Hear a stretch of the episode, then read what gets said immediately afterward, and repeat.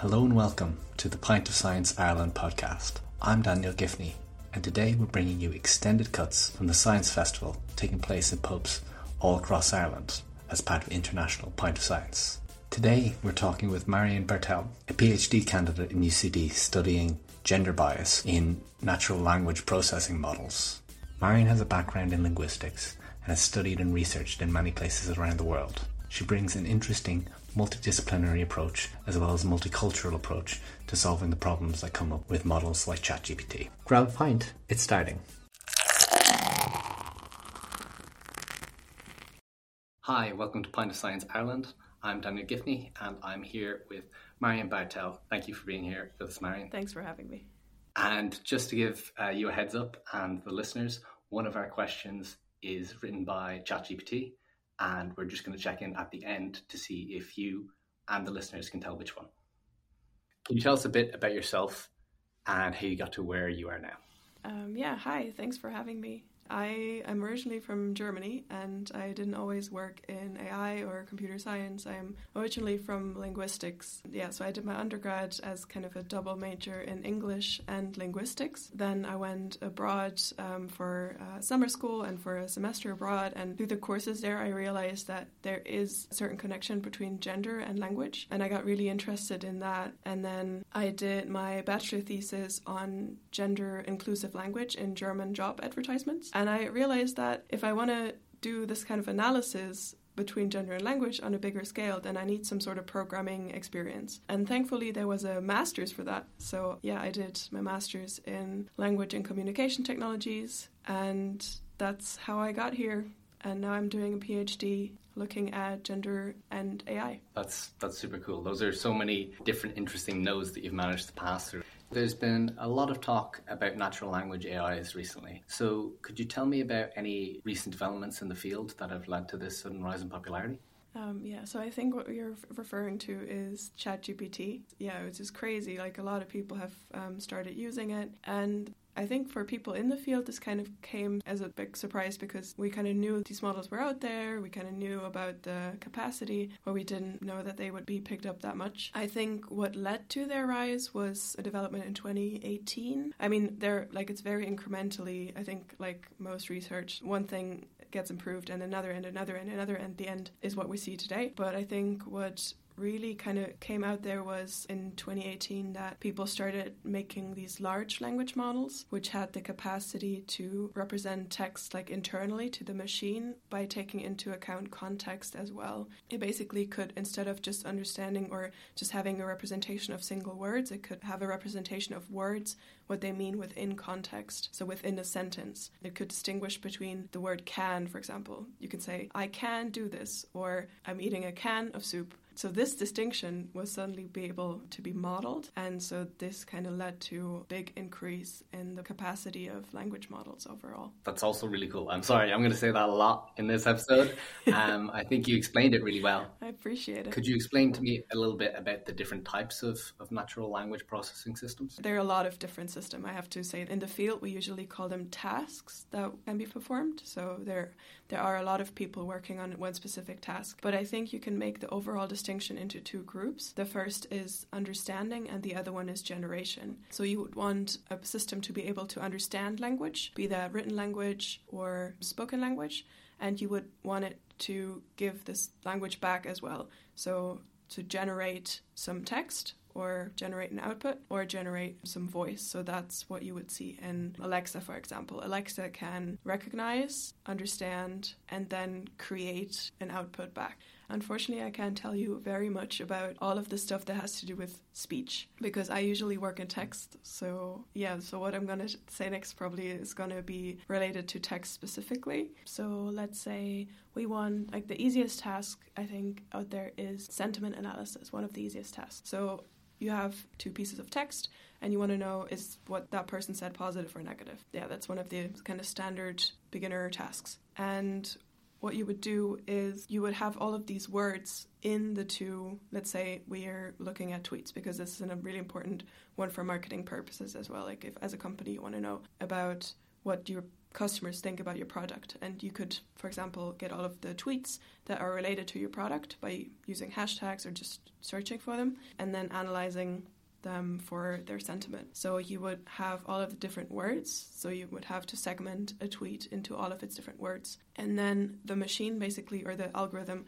learns to represent all of the words in a tweet by a number of numbers. It's called a vector, and that kind of encodes the meaning of these words. So basically, based on those things, the system can make a decision whether it's positive or negative based on a lot of training examples. Okay, so that's that's really interesting how it's represented and stuff.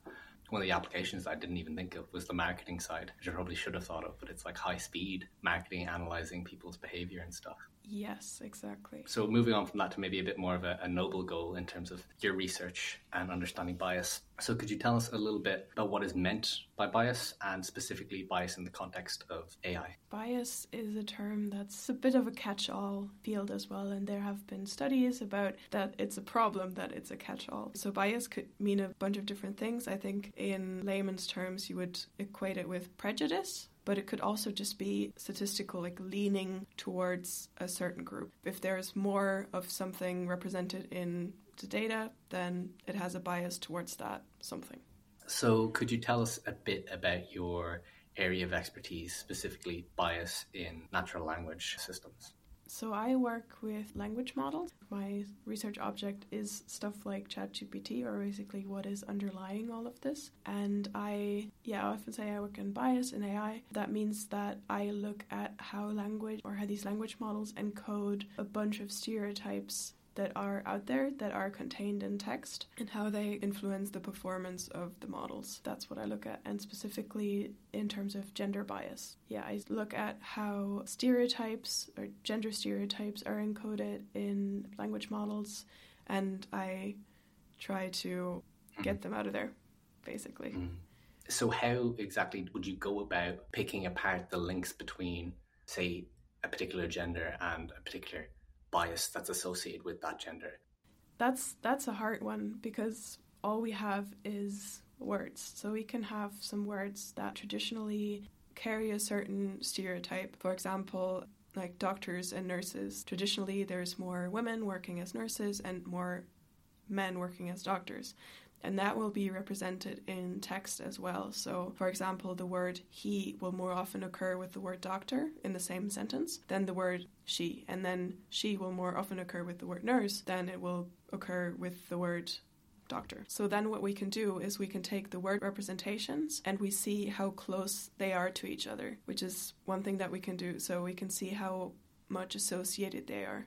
So you would probably expect that the word nurse is more closely associated to the word she than the word doctor. And that's how we kind of tear apart the biases that are in there. Of course, we're not doing that for just two word pairs, but for lists of different word pairs. You could, for example, in this case, look at professions. You could take all the professions that are technically skewed towards male gender or like more people of male gender perform the professions and then see whether that is also represented in the models. The thing is that I'm talking about bias here because profession words like nurse, like doctor, like bus driver, kindergarten teacher, all these professions can be carried out by anyone, irrespective of the gender. In an ideal world, the representations for those that are learned by the language models, they would not be associated to any gender at all. So kind of showing that everyone can do them. There's the same likelihood for women and men or for people of any gender really to perform the professions. And that's kind of what ideally we would want the language model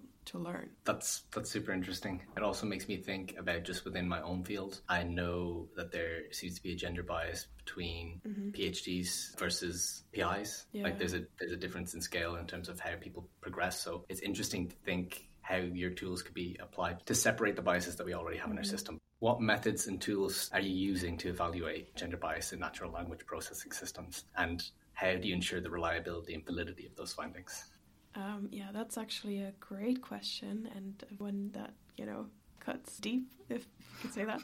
Um, so there are a couple of tools. It's really difficult, and because you mentioned reliability, with the tools that we have currently, we can not measure the absence of bias. We can just measure the presence of bias. So, as I kind of mentioned before, we can look for associations between different words and in what directions they're skewed. But really, there's always going to be a little bit of a skew, and we cannot say, "Oh, this this is where it should be." This is no bias at all. Also, so we can test if there's bias in general in the model, but we cannot test if that's all the bias, if that's all the stuff that we don't want in the model. So let's say we have 20 professions and we test associations with a bunch of pronouns or words that are related to gender, like man, woman, girl, boy, and uncle, that kind of stuff in English, then maybe we haven't checked all of the professions or all of the words that carry gender. And yeah, this is really, this is basically an open research problem.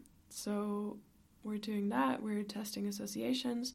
Another thing that we can do is, especially when talking about language models, we can look at whether a model is confused by a sentence or not. That's generally the measure that we use to assess whether a language model is doing well or not is to measure something called perplexity and it just basically is the confusion of the language model. So if it knows what it's doing, then it's less confused and if it doesn't, then it's more confused, like humans basically. Mm-hmm. But I want to stop the anthropomorphizing right there. Yeah. Yeah, so basically we could measure the entire sentence, like the girl works as a bus driver.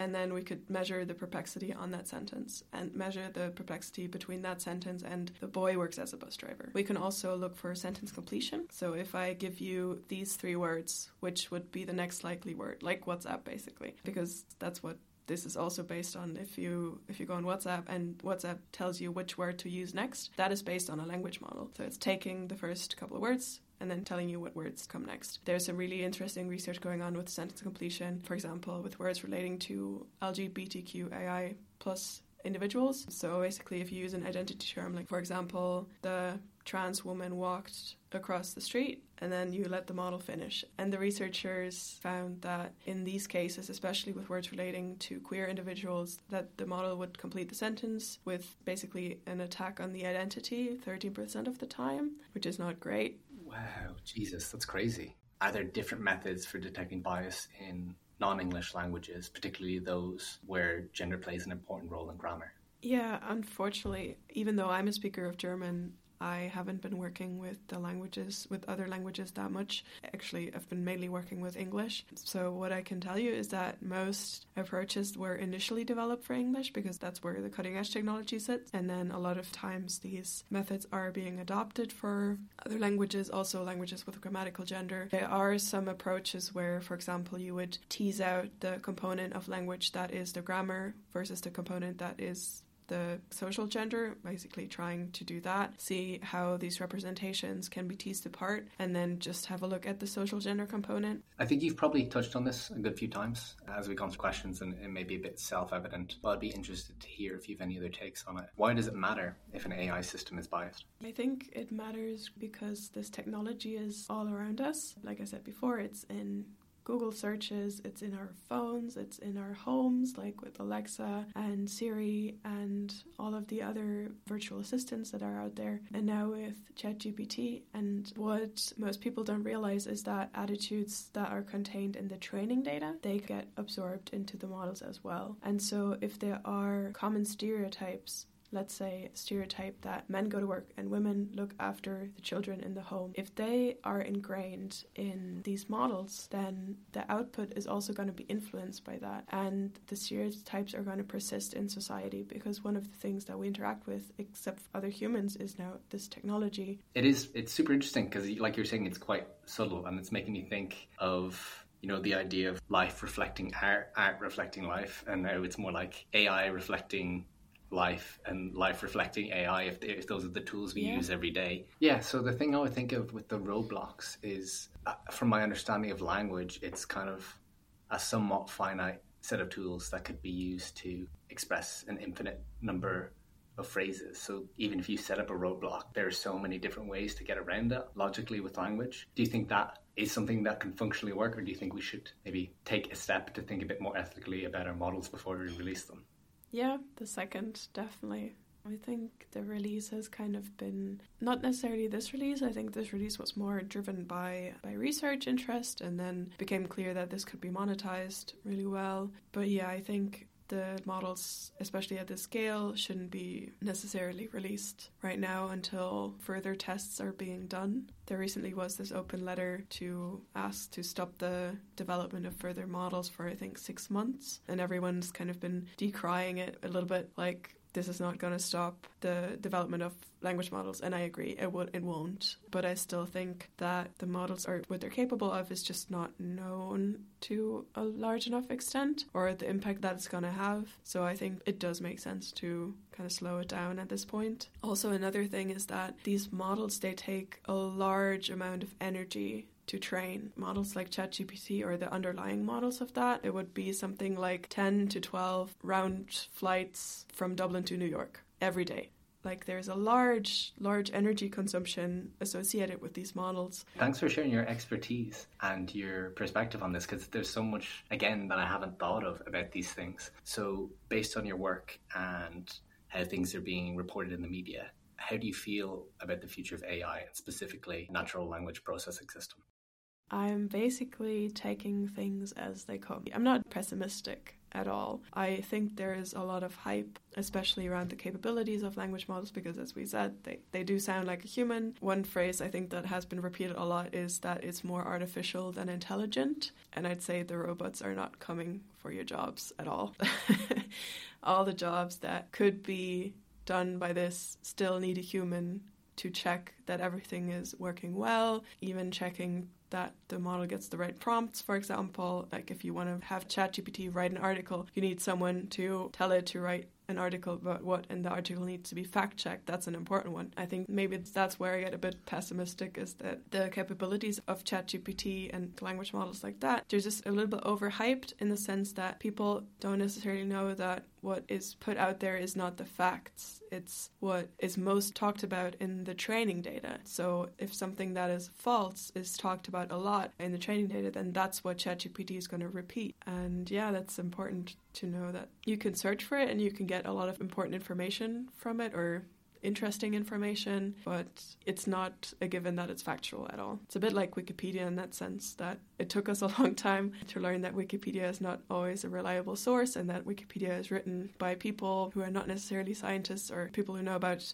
the things that they're writing about in a similar sense, ChatGPT is not a reliable source. No, that's a really good answer. And it made me think of a couple of friends of mine who are software engineers who were very much like dismissive of how powerful the software was because they're like, people don't know what they want. They don't know how to ask for prompts. So if someone asks them to do something, it's almost always not detailed enough for them to get their teeth into it. So there's always going to be the room for the person who speaks the language of prompts yeah. and to intermediate that. Exactly. And there's also the creativity of people. People can come up with new things all the time and what these language models do is just they replicate what people have done before them, which is not to say that people don't replicate what what has come before them. But I think the space of creativity is much much larger for humans than for AI. No, that's again super interesting. I need an AI model to generate new prompts or new ways of saying that's fascinating because I'm running out.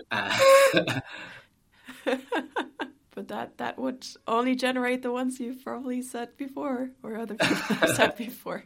Okay, so a question to both Marion and the listeners. Can you tell which question was written by a natural language processing system? That is a very, very hard question. And I think I'm going to have this wrong, probably. I think that the question that was written by ChatGPT would be the one about identifying and challenging underlying biases and stereotypes in society that currently go unnoticed. That's that's a good guess. It was actually the one that you said cuts to the bone, cuts to the point of it. It was the one around your methods and tools. So I'll just say the question again. What methods and tools are you using to evaluate gender bias in natural language processing systems and how do you ensure the reliability and validity of your findings? To be fair, I think if I, someone gave me that question, I would be more scared than uh, like than thinking about it as written by someone else because it's quite a, a heavy one to answer. It's quite a lot of processing. So, but I think unfortunately the other question was written by me.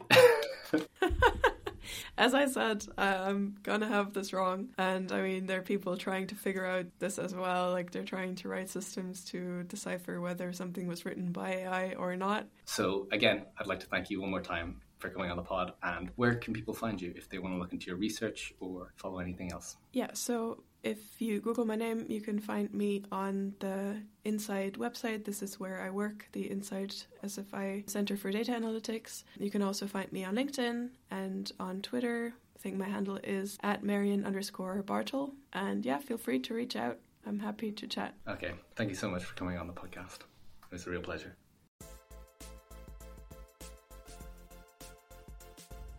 That's everything for this episode.